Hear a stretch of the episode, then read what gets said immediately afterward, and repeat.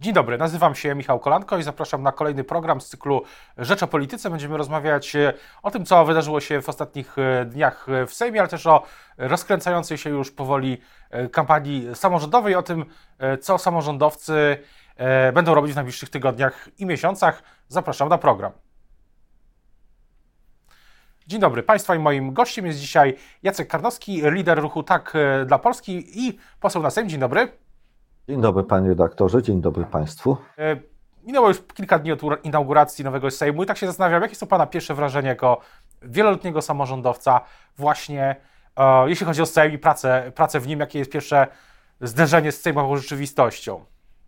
No na pewno jest inaczej, ale ja jednak bardzo blisko obserwowałem pracę Sejmu, także już od 30 lat, jeszcze z czasów Maćka Płażyńskiego czy Aleksandra Hala, pana premiera Mazowieckiego. Wtedy miałem już możliwość obserwowania prac Sejmu. Potem bardzo mocno w AWS-ie to właśnie Maciej Płażyński, też Aleksander Hall i myślę, że e, to nie jest zupełnie coś dla mnie nowego. Oczywiście mamy sytuację, kiedy e, jednak w samorządzie to jest takie silniejsza pozycja władzy wykonawczej. Tutaj w parlamencie, szczególnie na początku, widać, że tej, ta władza wykona żadnej siły a władza parlamentarna ma dużą siłę, no ale to jest władza parlamentarna trzech koalicjantów, wobec tego e, dochodzi do docierania pewnych stanowisk i, i, i na pewno e, ten proces jest, e, no można powiedzieć, troszkę wolniejszy niż w samorządzie. Natomiast my jako samorządowcy, bo jest nas bardzo dużo, chociażby wspomnę siedzącą koło mnie panią marszałek Elżbietę Polak, czy pana prezydenta Piotra Głowskiego, czy za mną panią wójt Magdę Kołodziejczak czy Patryka Gabriela, no my przychodziliśmy tutaj po to, żeby zmieniać Polskę i pełni nadziei, że ta kadencja będzie tą kadencją właśnie zmiany Polski, odnowienia Polski.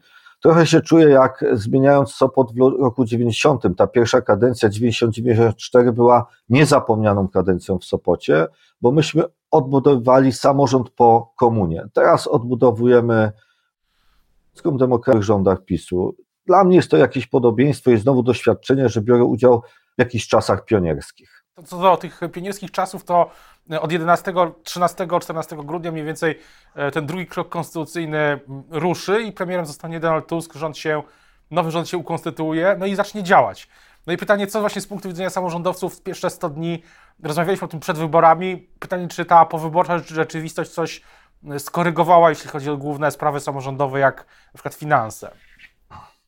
No, wydaje się, że te finanse są nadwyrężone, e, są e, i do końca ich jeszcze nie znamy, bo to jest, nikt nam nie powiedział do końca prawdy o tych finansach, prawda, bo są różne poukrywane szuflady, co jest wbrew według mnie prawu budżetowemu, prawo o finansach publicznych, bo i w samorządzie, i w rządzie nie można sobie ukrywać w poszczególnych szufladkach, na przykład w samorządzie poza Radą Miasta pieniądze, a w, Sejm, a w rządzie poza Sejmem. Są różne ukryte fundusze i tutaj ta prawda pewnie na końcu no wyjdzie na jaw pewnie gdzieś w okolicach lutego, marca, ale mamy, wydaje się, że z rozmów z liderami wszystkich partii opozycyjnych, a teraz już większości demokratycznej, mamy zapewnienie jednak wstępne o dwóch rzeczach. Rozumienie tego, przywrócenie subwencji rozwojowej, którą PiS wykreślił z projektu budżetu państwa na rok 2024, tak zwanej subwencji rozwojowej, bo jak pan redaktor wie i pewnie wiedzą nasi słuchacze i czytelnicy uważni Rzeczpospolitej, to e, ta subwencja rozwojowa tak naprawdę jest subwencją wyrównawczą za zabrane częściowo pieniądze e, z Polskiego Ładu. I druga rzecz, jest obietnica, że podwyżki dla nauczycieli, które są słuszne i pożądane przez samorządowców, bo inaczej nie będzie miał kto uczyć w szkołach, Młodzi ludzie nie garną się do zawodu nauczycielskiego, bo te pensje są głodowe. Nikt nie mówi o wygórowanych pensjach, że te pensje będą sfinansowane z budżetu państwa, te podwyżki. No bo do tej pory pan minister Czarnek czy pani Zaleska przedtem chętnie robili podwyżki dla nauczycieli, ale tak mniej więcej w połowie finansowały to budżety samorządu po e, psuciu finansów publicznych, finansów samorządu, finansów w Polskim Ładzie, nie ma już takiej poduszki finansowej w 90% samorządowców, żeśmy my mogli sfinansować tą część finansów. Także te dwie obietnice finansowe są bardzo ważne na początek dla samorządowców wszystkich miast, gmin i powiatów i, i województw. A co do zmian finansowych, to jeszcze jest pytanie o ten fundusz, który PiS powołał, który ma teraz zdaje się czwartą albo piątą edycję, to znaczy Fundusz Inwestycji Strategicznych Polski Ład. Jego kolejne edycje, te wszystkie w zasadzie budziły wątpliwości, zwłaszcza e, jeszcze jego wersja zwana Rządowym Funduszem Inwestycji Lokalnych, czyli AirFil. E, co, z tymi, co z tym funduszem y, Polski Ład, tak? E, co on powinien się jakoś zmienić, zlikwidowany? Znaczy, za pierwszego rządu Donalda Tuska pamiętamy, że były tak zwane schetynówki, czyli takie fundusze centralne nie są nic nowym, o ile one mają jakiś tryb i zasady przyznawania. E, I my postulujemy, żeby część tych funduszy, no najlepsze są dochody własne, nie ukrywajmy, tak, ale jest część e, gmin, szczególnie małych, gdzie PIT-u praktycznie nie ma, poza PIT-em wójta, jeżeli mieszka na terenie gminy, bo wiadomo, że tam są kruzy, e, bogatego mieszkańca, nie ma CIT-u, wobec tego jakieś subwencje rozwojowe, subwencje, może to nazwane, czy takie fundusze inwestycyjne są potrzebne. Myśmy jako ruch samorządowy postulowali dwa lata temu, żeby to był milion złotych dla każdej gminy, tej małej gminy wiejskiej na, na nie. Ale raz, żeby to Rada Gminy miała zdecydujący wpływ na to, na co idzie to zadanie, e, żeby to Rada Gminy określa, jaką ulicę jest remontowana, a nie ktoś e, w jakimś ministerstwie albo na Nowogrodzkiej. A druga rzecz, żeby, jeżeli już jest konkurs, to tak jak w konkursach, były kryteria, że były komitety sterujące z udziałem samorządowców. E, to jest trudne, że dla samorządowców dzielić pieniądze innych samorządowców, ale wtedy to zapewnia pewną uczciwość, transparentność reguł i takie coś też postulujemy. Natomiast podstawą powinny być dochody własne, a nie pieniądze dawane przez państwo. Zawsze podstawą samorządności, ideą samorządności są dochody własne. My na przykład byśmy chcieli dyskutować też e, e, z większością sejmową na temat może nie udziału w VAT-ie, chociaż to jest marzenie wielu samorządowców, ale na przykład był zwrot VAT-u za inwestycje samorządowe i ten zwrot VAT-u znowu by był tylko na inwestycje, że nie byłby, że możemy to wydać na coś innego, tylko znowu na inwestycje, czyli takie no troszeczkę perpetuum mobile, oczywiście zmniejszające się. To jest też nasz postulat i taki pomysł na finanse i te nie będą postulaty finansowe są dla nas niesamowicie ważne. Co do y, Komitetu Sterującego, to Pan wywołał temat e, KPO. Dzisiaj z perspektywy samorządu, jeśli to KPO zostanie odblokowana, wszelkie znaki na niebie i na ziemi wskazują, że może być odblokowane w miarę szybko po tym, po połowie grudnia. To co to znaczy dla, dla samorządu? Co, co będzie tutaj e, priorytetem? No, priorytetem to jest oczywiście wszystkie inwestycje związane z e, czystą energią, z oszczędnością energii, czyli termomodernizacją, także z zakupem nowych e, taborów, czy to pojazdów szynowych dla marszałków, czy nawet PKP, bo to są w końcu, to jest tabor, który dowozi naszych mieszkańców, szczególnie z miejscowości trochę oddalonych od metropolii. E, z drugiej strony jest to informatyzacja szkół. Natomiast jest pewne niebezpieczeństwo, E, Krzysztof Kosiński, prezydent Ciechanowa, który z ramienia Związku Miast Polskich i członek naszego ruchu, naszego ruchu, zwrócił się do pana ministra Budy razem e, z przedstawicielami Lewiatana, panem Maciejem Wituckim i organizacjami pozarządowymi, żeby ujawnić, jak w tej chwili jest wydawany KPO. Bo KPO jest wydawany poprzez zaciąganie kredytu przez BGK, tak, gospodarstwo, i my mamy obawę, czy tam nie ma zbyt daleko idącego wydawania bez jakiegokolwiek trybu. Komitet sterujący został tak zapisany mimo naszych wielokrotnych próśb, że jest tak, punkt pierwszy, minister ma zawsze rację, punkt drugi, jak minister nie ma racji, patrz punkt pierwszy. Stara zasada role niedemokratycznej przeniosła się na ten komitet sterujący. Komitet sterujący, który spotkał się chyba dopiero raz, raz, prawda, gdzie komitety sterujące przy marszałkach, mamy to doświadczenie, przy, przy poprzednich ministrach, rządów demokratycznych. Były to komitety, które zasada, określały najpierw zasady wydawania środków Unii, zasady konkursowe, potem oceniały komitety, specjalne komitety fachowców oceniały wartość merytoryczną projektu i potem był kolejny krok przyznawania tych środków finansowych. Tej transparentności rządu PiSu zabrakło jednoznacznie. Rząd PiSu no tak, rozumiem, zawsze to się, to się zmieni, tak? No to musi się zmienić. To, to, to nie powiem, że to się nie zmieniło. Poza tym no, my też y, będziemy dyskutować oczywiście z większością parlamentarną, jako też samorządowi parlamentarzyści, na temat możliwości no jednak pomocy y, jak gdyby w tej części pożyczkowej KPO. No bo jednak niestety rząd PiSu zapisał większość pieniędzy dla samorządów w części pożyczkowej ale nie jest do końca powiedziane, kto ma być e, podmiotem tej pożyczki, czy państwo, czy samorząd.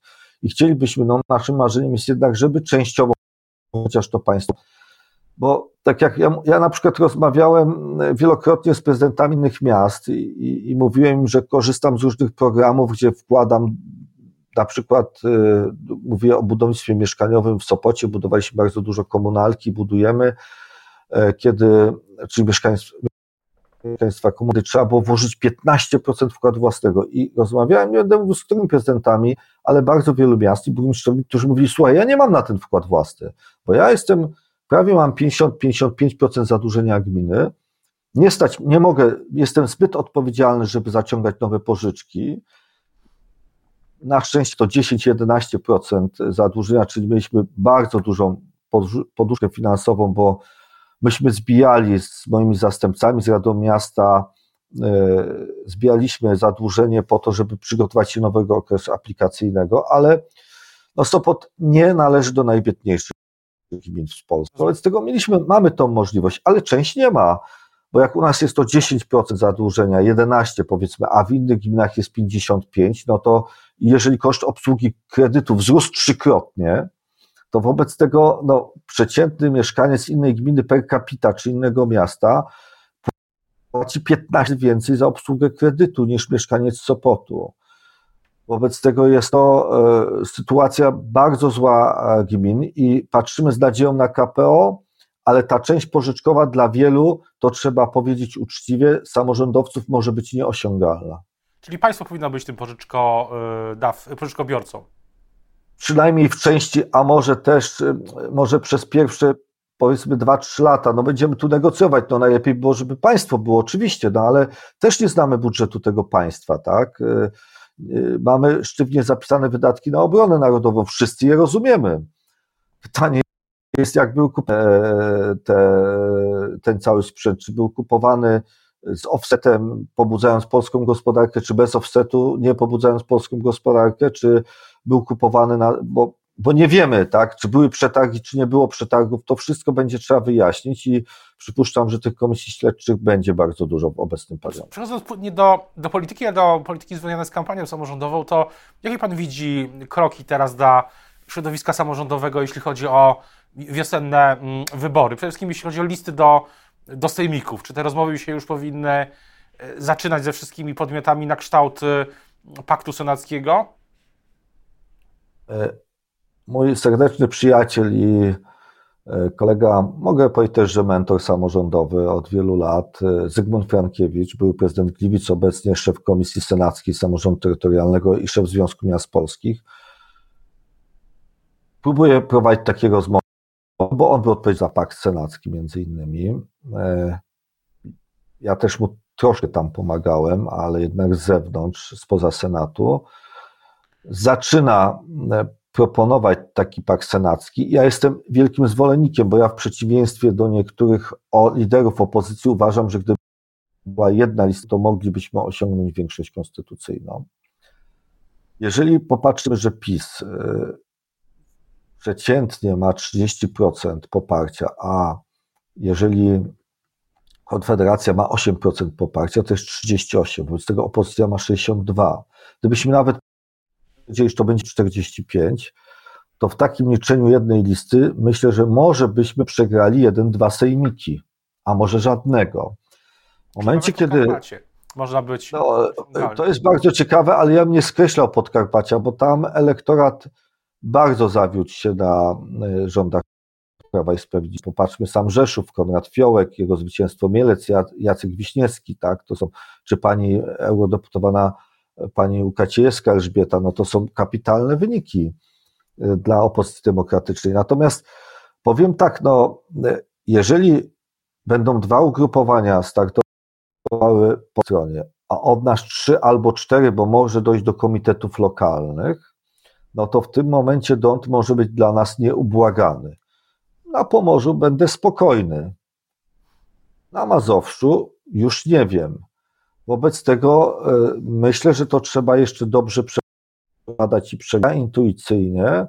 Jestem za jednością opozycji, szczególnie, że niedobrze będzie, kiedy będzie mieć większość rządową. Na razie to idzie w dobrym kierunku. Te rozmowy widać też, że pierwsze głosowania idą w bardzo dobrym kierunku w Sejmie jest jedność, jest y, taka wewnętrzna y, przekonanie, przekonanie do wewnętrznej dyscypliny. To nie jest, to jest przekonanie do wewnętrznej dyscypliny. To lepiej by było nie poróżnić się przy jakichkolwiek wyborach, czy, parlam, czy y, tych sejmikowych, czy europejskich, bo to może być też troszkę groźne. To są emocje i to niedobrze, gdyby było groźne dla większości parlamentarnej i my jako przedstawiciele ruchu Tak dla Polski pewnie będziemy z różnych opcji politycznych, ale też niezależni, namawiali do takiego paktu samorządowego. Oczywiście będzie jak będzie, zobaczymy. Musimy to zdecydowanie szybko rozstrzygnąć, żeby nie było żadnej opery mydlanej, jak była przy okazji wyborów parlamentarnych. A kandydaci na prezydentów dużych miast też powinni być e, wspólni, no bo za tym idzie tożsamość e, niektórych ugrupowań w miastach, tak, w walce też o rady miast, e, rady dzielnic. E, jak, jak to powinno wyglądać?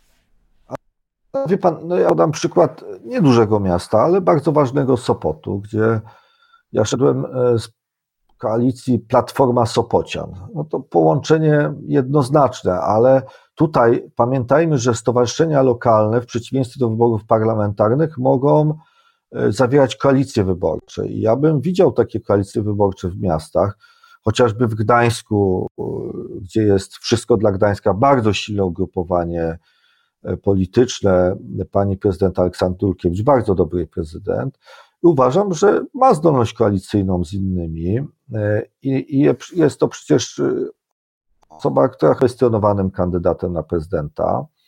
Wobec tego dobrze by była, czy Konrad Fiołek, prawda, który był wspólnym kandydatem. Niedobrze by było, oczywiście ja zostawiam im też, bo ja mówię w swoim imieniu, tak, nie mówię w ich imieniu, podkreślam, że chyba dobrze by było, że byli jedynymi kandydatami opozycji demokratycznej, tak jak to no, było chociażby w Rzeszowie się sprawdziło, a ten Rzeszów nie jest łatwym terenem.